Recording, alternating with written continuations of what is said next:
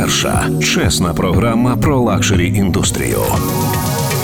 Василіса Фролова та Олексій Тарасов. Це розкіш на радіо НВ. Це розкіш. Програма, яка виходить, на жаль, раз на тиждень. Мене звати Василіса Фролова, а поруч Олексій Тарасов. Ми завдяки привіт, Льош, Привіт, добрий говоримо день, так. про розкішні речі.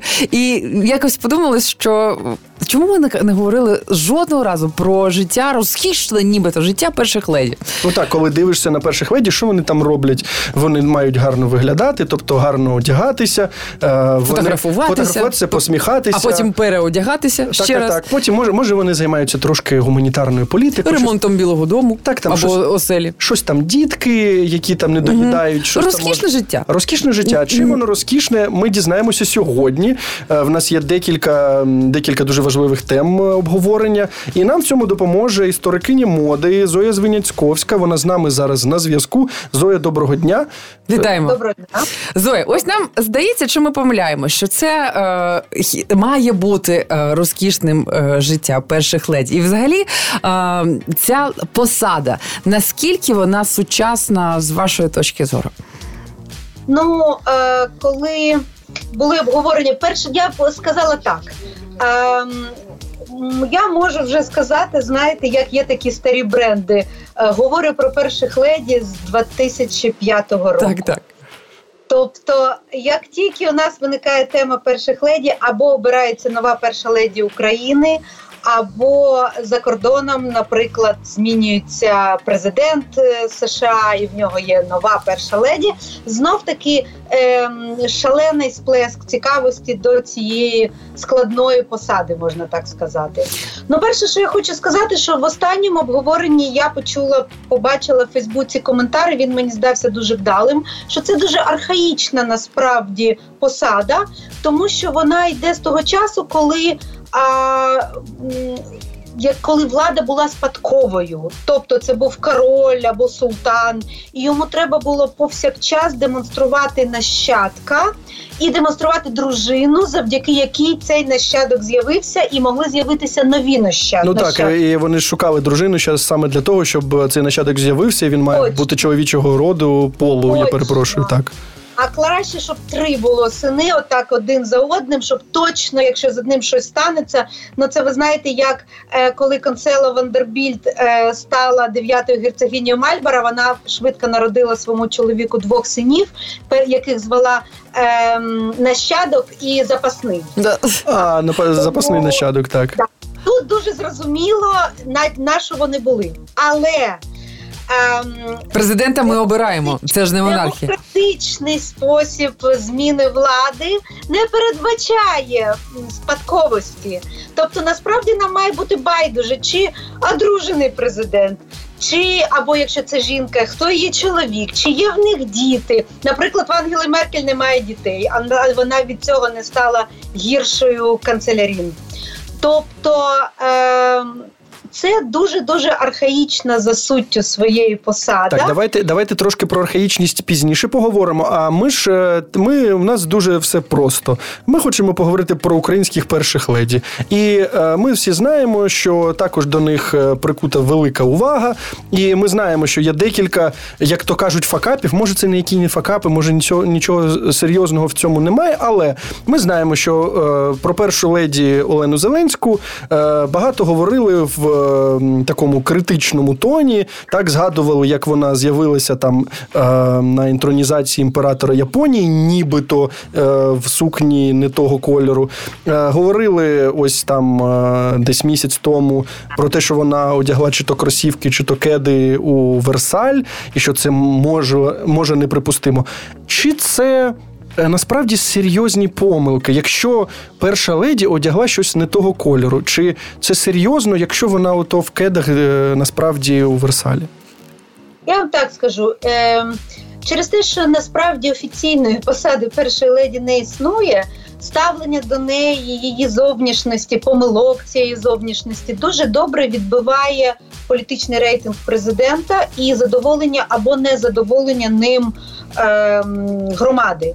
А ми знаємо, що є багато хейтерів Зеленського, які не задоволені його політикою, не задоволені взагалі тим, що він став президентом. І через те я вам скажу, що щоб вона не вдягла, навіть найкраще, завжди знайдуться люди, яким це не сподобається. Так само, як якби він був улюбленцем, то завжди знайдуться люди, які будуть з того щасливі. Так, вони це... вони є, і ці помилки вони доволі вдало виправдовують. Вони, до речі, не є помилками щодо цих всіх випадків, яких е, Льоша згадав. Да? Ну а щодо саме та сукня, що це саме той колір, це не так серйозно, як про це говорять. Так а якщо це прописано в протоколі, і якщо це якби це було порушенням, то яке покарання за це має бути? Якщо людей це так так сильно цікавить, чого вони намагаються добитися? Щоб що? Їм не подобається е, Олена Зеленська, тому що вона не є людиною, яка поділяє їхні цінності.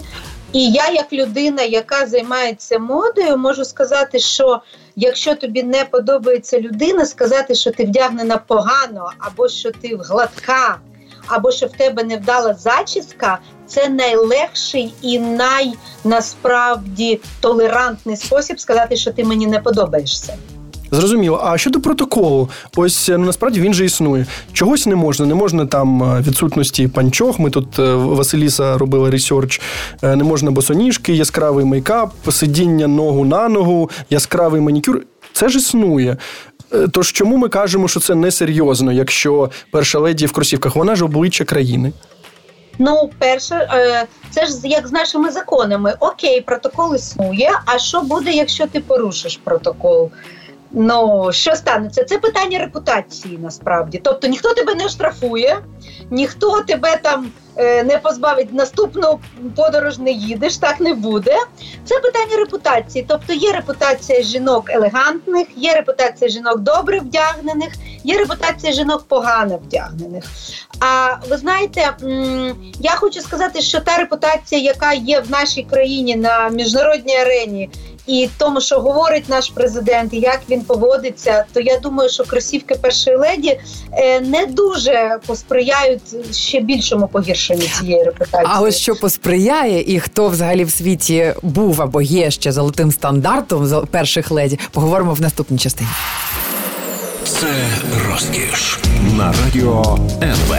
Друзі, програма це розкіш в ефірі Радіо НВ. Ми говоримо про коштовні речі, про розкішний спосіб життя. Василі Сафрова, Олексій Тарасов. Сьогодні ми вирішили присвятити, присвятити нашу програму саме першим леді, тому що ми дивимося на них і думаємо, що їх життя це суцільна розкіш. Для того щоб зрозуміти, чи це так, е, з нами на зв'язку Зоя Звиняцьковська, вона є історикинею моди. І ми е, зупинилися на тому, що нам здається, що мають існувати якісь золоті стандарти перших леді.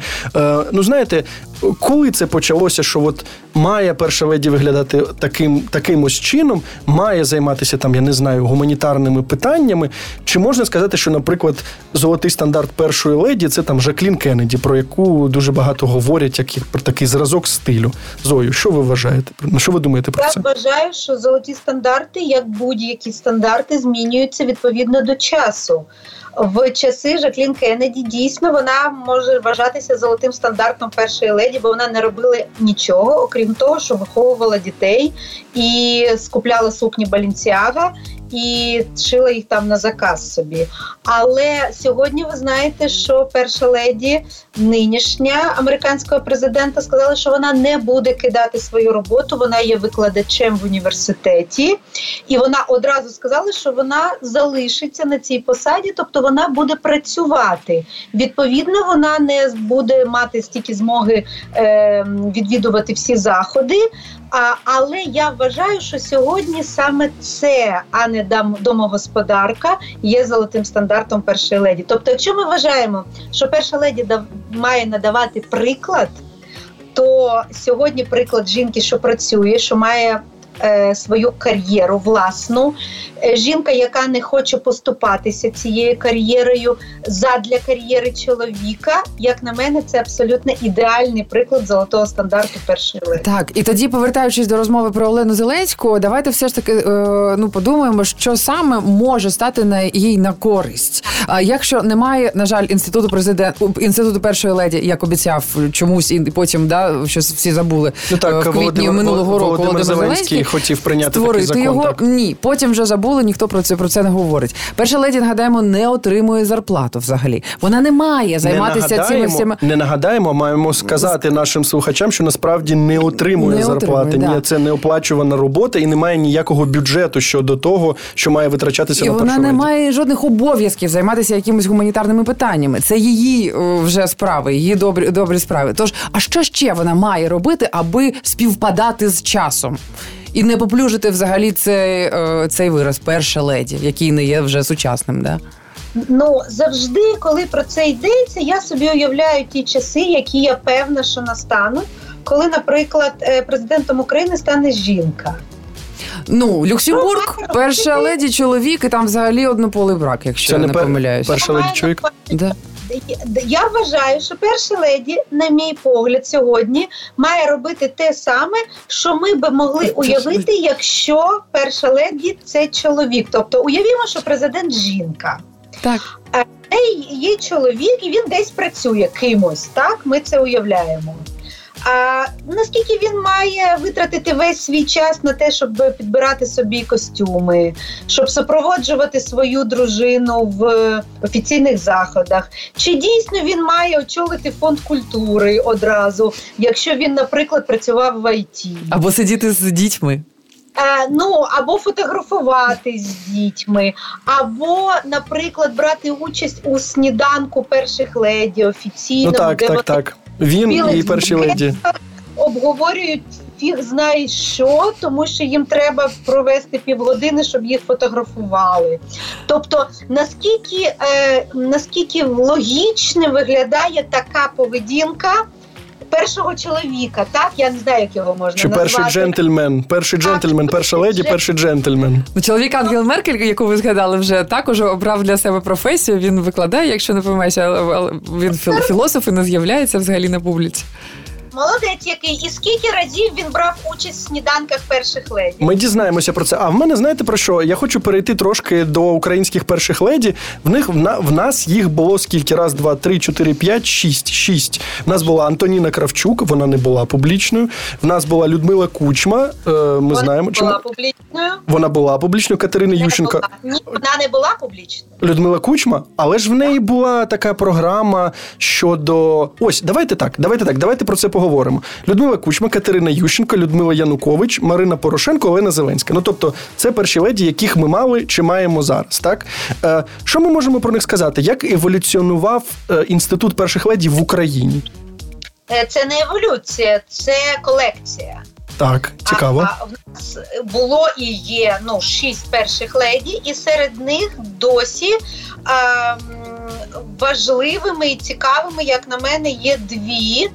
І одна є прикладом ем, ну, того, як е, посада є більше за людину. Ну, безперечно, Катерина Ющенка в нашій країні е, почала інститут перших леді в тому сенсі, як ми його розуміємо. Тобто вона мала свою місію, вона всім своїм виглядом, зовнішністю, одягом пропагувала Україну. Вона перша почала носити строї українських дизайнерів. Вона проводила велику культурну і соціальну кампанію щодо промоції України в світі і всередині. Вона ввела моду на український одяг і на вишиванки. Тобто в неї була своя місія, своя ідея, яку вона робила не тому, що вона має, а тому, що вона хоче. Але Галіна Науменка, знаєте, да, головного протоколіста е, СРСР ще да, за часів, казала, що саме Катерина Ющенка порушила е, протокол ще з перших хвилин, бо на інаугурації з'явилася з власними дітьми. Ну і слава Богу, якщо е, протокол е, передбачав, щоб ніхто не знав, як виглядає дружина президента, то це поганий протокол. Ви знаєте, протоколи часів СРСР це не те, е, до чого б я дотримувалась насправді. Так, а вони ж існують і до, до, до, до цих часів, розумієте? І в тому то і справа, до якого протоколу має належати зараз зовнішній вигляд тої Жалени Зеленської, якщо це протокол України часів СРСР. Давайте повернемося до цієї теми. Давайте повернемося до неї після невеличкої Ах, паузи. Програма це розкіш в ефірі Радіо НВ. З нами на зв'язку Зоя Звеняцьковська. Вона є історикиною моди. Ми говоримо про інститут першої леді. Чи життя першої леді це розкіш? Це розкіш на радіо НВ. Тож протокол першої леді при е, інституції першої леді, якої не існує в країні Україна. Є шість, вже шоста перша е, перша леді в нашій країні. Ми говоримо саме про них сьогодні з Зоєю Звініцьковською, е, історикинею моди. Закінчили на персоні Катерини Ющенко, яка, на думку Зої, все ж таки е, першою стала дотримуватись цих е, правил. Так, ну так Відкрила цей Ні, інститут. вона не стала дотримуватись правил. Вона була першою особою, яка ем, надала якогось змісту цій посаді. Тобто в неї була ідея, чим має займатися перша леді, і як вона е, тими засобами, які в неї є, може просувати важливі для країни ідеї. Це, мабуть, тому що вона американка, скажуть ті, хто не любили Ющенка Мгм. і не любили Катерину Ющенко. Або тому, що вона розумна відповідальна жінка, скажуть ті, хто їх її любили. Хіба Добре. вона е, одна така залишилась? Після неї нікого не було? Ні, я хочу навести приклад Марини Порошенка, яка геть по-іншому бачила інститут першої леді, але в неї було своє бачення. Вона його бачила як служіння, вона його бачила як роботу, яку вона мала виконувати 5 років. Тобто вона абсолютно відмовилась від свого приватного життя, робила все, що треба, з'являлася там, де треба, брала участь в безлічі заходів і вибудувала інститут перших леді. Насправді вона. Тобто тепер традиційно це як ем, е, перехідний червоний прапор. е, Перша леді очолює Український культурний фонд, наприклад. Як тільки каденція Порошенка спливла, спливла, одразу ну там час минув, і Марина Порошенка передала свою посаду голови наглядової ради почесної е, Марині Зеленській. Причому це вже вибудовується українська традиція. Ну так, так, спадковості, спадковості. А дивіться, Так. дивіться, дивіться. А ось е, що цікаво, так е, е, коли ми говоримо про перших леді, що вони нібито мають носити, то ми часто говоримо, що ось там Марина е, Катерина Ющенко почала відкрила українських дизайнерів. І ми знаємо, що багато критикують там американських перших леді. Наприклад, Мішель Обама вона носила американських дизайнерів, а Меланія Трамп вона більше любила там Шанель, Діор, ну тобто європейських. Чи е, звідки це взялося, що перші леді мають носити ну, тобто костюми, вбрання національних дизайнерів, дизайнерів своєї країни? Ну, перше, що вони мають це робити тільки в публічному житті. Тобто, насправді, е, в приватному житті перша леді може носити все, що завгодно, бо вона людина, так? А це абсолютно очевидно. Насправді сам президент було б класно, якби вдягався в одяг вітчизняних дизайнерів, якби це було можливо за якістю, тому що. е, Все, що робить в дипломатичній площині, в міжнародній політиці президент і перша леді, воно має працювати на країну. Якби в нас свої айфони були, і ми б їх виробляли, то було б класно, якби він і айфон свій брав, і годинник, щоб його був також вітчизняний. Ми маємо пропагувати, він має пропагувати свою країну, бо він людина, яка працює на платників податків і отримує зарплатню від платників податків. Е, І тому він має весь свій робочий час працювати на свою країну. Єдине, що перша леді, як ви вже добре сказали, не отримує зарплатні. І е, це є абсолютно добровільна, так би мовити, посада. Тому я вважаю, що цей інститут є дуже архаїчним. Так, ну а в е, на прикладі Олени Зеленської, яка все ж таки вдягає вбрання від українських дизайнерів, можна сказати, що в неї вже з'явилося там своє обличчя, яке вона створила, якась така своя фішечка, яку якої вона дотримується. А насправді вона дійсно вдягається в одяг від українських дизайнерів, і я б сказала, що дуже вдало. Е, тобто, е, вже її е, ансамбль, який вона вдягла на інаугурацію, інаугураційний ну, там сукня була. Вона була прекрасна, в неї абсолютно був чудовий лук, і можна сказати, що в неї так є її персональний стиль. А там вона полюбляє, наприклад, там брючні костюми, і вона дуже розкута і класно їх носить і вони їй пасують. А вона полюбляє такі мінімалістичні речі, а, дуже прості і причому дуже елегантні. А особисто мені загалом подобається, як вона вдягається, е, принаймні тоді, коли ці образи продумані. Але на жаль. Е, так виглядає, і це не її провина знов таки так виглядає, що е, деякі її моменти, коли вона з'являється на публіці, є трохи спонтанними. А, Наприклад, от коли президент Зеленський їздив в Оман на новорічні свята, так здавалося, що Марина Зеленська не передбачала, що це буде публічний офіційний візит.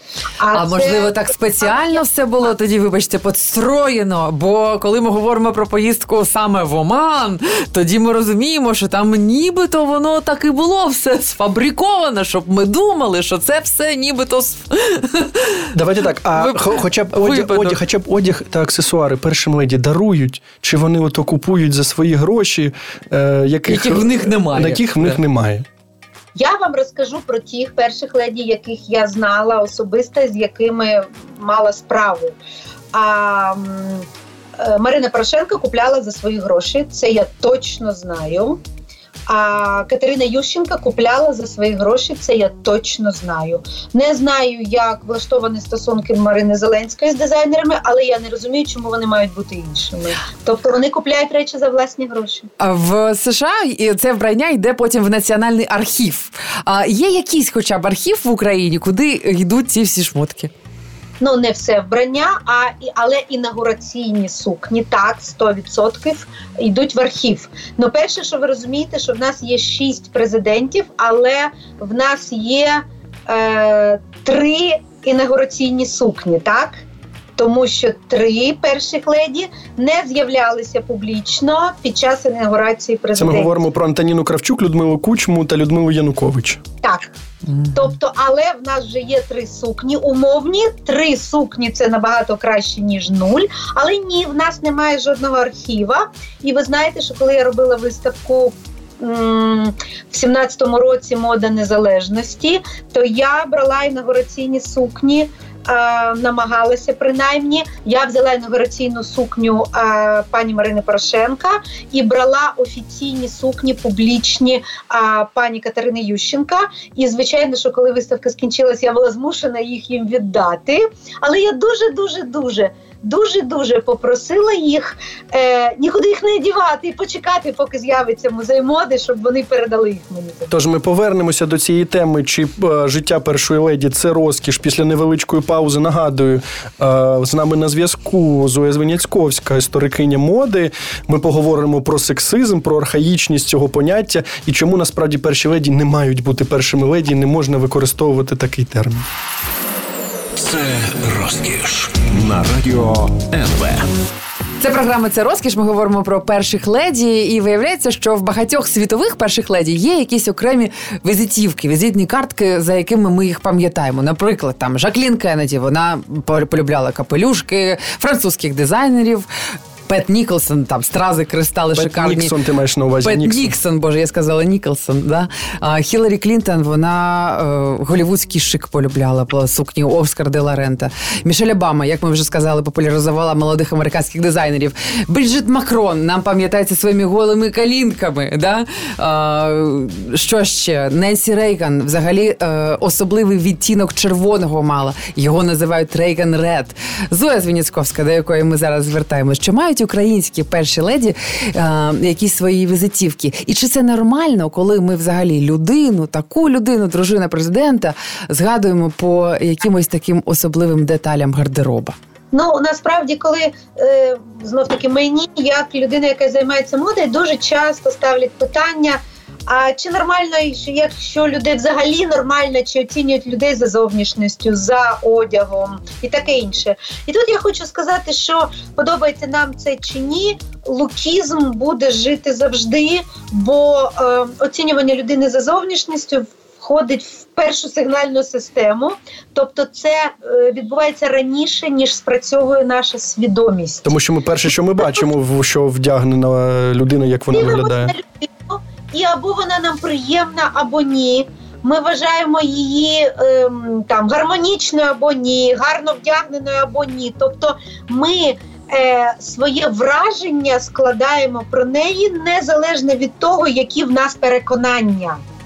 Єдине, що ми можемо, як люди, як сучасні люди, не керуватись цим враженням, коли ми ухвалюємо рішення, чи спілкуватися з цією людиною, чи дати їй роботу, чи оцінювати її якимось чином. Ви розумієте мене? Ну а вже ж, а вже ж. Тобто не керуватись цим рішенням, тобто, тобто обирати на посаду не найкрасивішу, а ту, хто краще виконала тестове завдання. Це ми можемо але не зрозуміти, не відчути, хто тут найкрасивіше, ми не можемо, бо це більше за нас. Там ще історія в тому, що перші леді ж не обирають е, своїх, я маю на увазі, не обирають президентів. Ну тобто, ми бачили, що, наприклад, Меланія Трамп не дуже хотіла того, щоб е, бути, щоб всі на неї так. дивилися, так і я хочу сказати, що не дивно, що ми оцінюємо перших леді за їхньою зовнішністю. Ну тому що ми з ними не знайомі.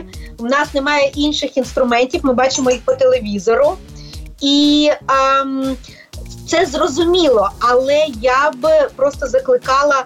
Е, не керуватися цією оцінкою, коли ми ухвалюємо якесь, складаємо якесь враження про них. Тобто, жінка, яка не найкращим чином вдягнена, Барбара Буш. Це жінка, яка увійшла в анекдоти американські меми, як жінка, яка не вміє вдягатися. Угу. Але вона дружина одного президента, мати другого президента США і причудова жінка цілком. Та давайте тобто, не будемо згадувати про Людмилу Янукович. Що коли вона з'являлася публічно, то вже ж ми дуже багато про, про це говорили. Людмила Янукович була заручницею цієї ситуації. Це абсолютно нормально. Так як всі вони виходять, да? Так, Заручник. абсолютно нормальна Я процитую... вона ніколи не сподівалася, що з нею таке станеться, і вона не зобов'язана це робити. Процитую Ненсі Рейган, дружину 40-го президента е, Рональда Рейгана. Вона так жартувала з посади. Це було жахливо, каже вона. Варто було мені сказати або зробити щось не так, і ми могли б опинитися на порозі третьої світової війни.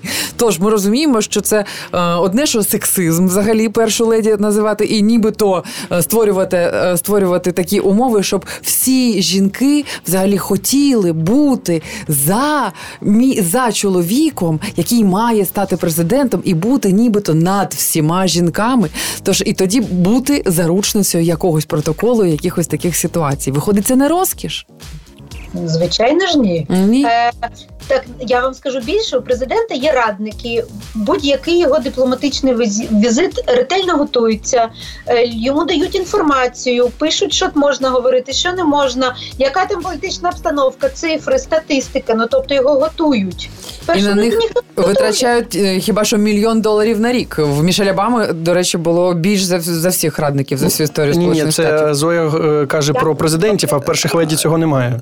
Перших леді нема. Тобто, коли вона їде до якоїсь країни, і я вона має спілкуватися з першою леді або дружиною, вона має сама дізнатися, хто то і підготуватись до бесіди. Але ж в неї є стилісти. В є е, стилісти, є помічники у першої леді, є консультанти. Да. Е, що ви знаєте про те, яким чином це ця система побудована в українських перших леді? Давайте можемо я про, про стилістів. Я про це знаю. Справа в тому, що перша леді, коли стає першою леді, не перестає бути жінкою, тою, якою вона була раніше, і не перестає бути жінкою в Україні. Я скажу як людина, яка стилізувала. Ем, інаугураційний ансамбль Марини Порошенка і взагалі е, мала відношення до стилю е, посадових осіб. Тут же я кажу про чоловіків. А в нас абсолютно відсутня культура стилістів. Про що йдеться? Стилісти існують. Але перші посадові особи е, незалежно від їхнього реального рівня там стилю або смаку, абсолютно впевнені, що вони знають краще, як їм треба вдягатися. Ну, В нас же є е, ціла там система. Вони ж в будинку з хімерами сидять, да? два поверхи Ні, займають. ні, ні, вони сидять в різних місцях, але є і чоловіки, і жінки. Вони можуть запросити стиліста, якщо вони бачать, що їхній імідж не відповідає їхнім очікуванням. Вони його запрошують. Стиліст їм робить новий імідж. Тобто купляє їм певний пул речей, і потім вони кажуть: дякую, мені дуже сподобалося. Далі я сам. Мгм. Дуже часто кажуть, ви знаєте, моїй дружині дуже сподобалося. От ви тут купили костюм, він дуже сподобався моїй дружині. Але далі вона вже сама. Вона не хоче, щоб якась жінка рядом зі мною мені краватки.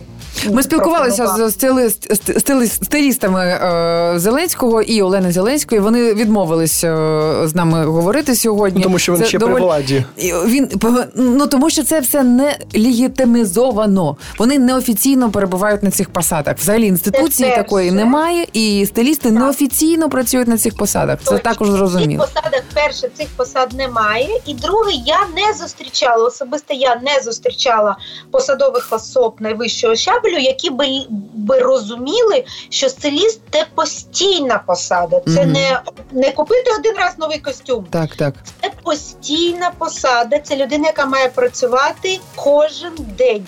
Я сподіваюся, що зараз це змінилося, і вже в каденції е, пана На жаль, Зеленського з'явилося нове бачення. Тож, якщо підбивати підсумки, то ми можемо сказати, що перші леді не ведуть розкішне життя, і що вони більше жертви, ніж люди, які отримують якісь е, Рабині. рабині, Рабині, рабині. Да, да. Тож відсвяткуємо те, що ми можемо е, фарбувати нігті в червоний, червону Особливо я. помаду, е, голі колінки, сарафани, оголені плечі і так далі.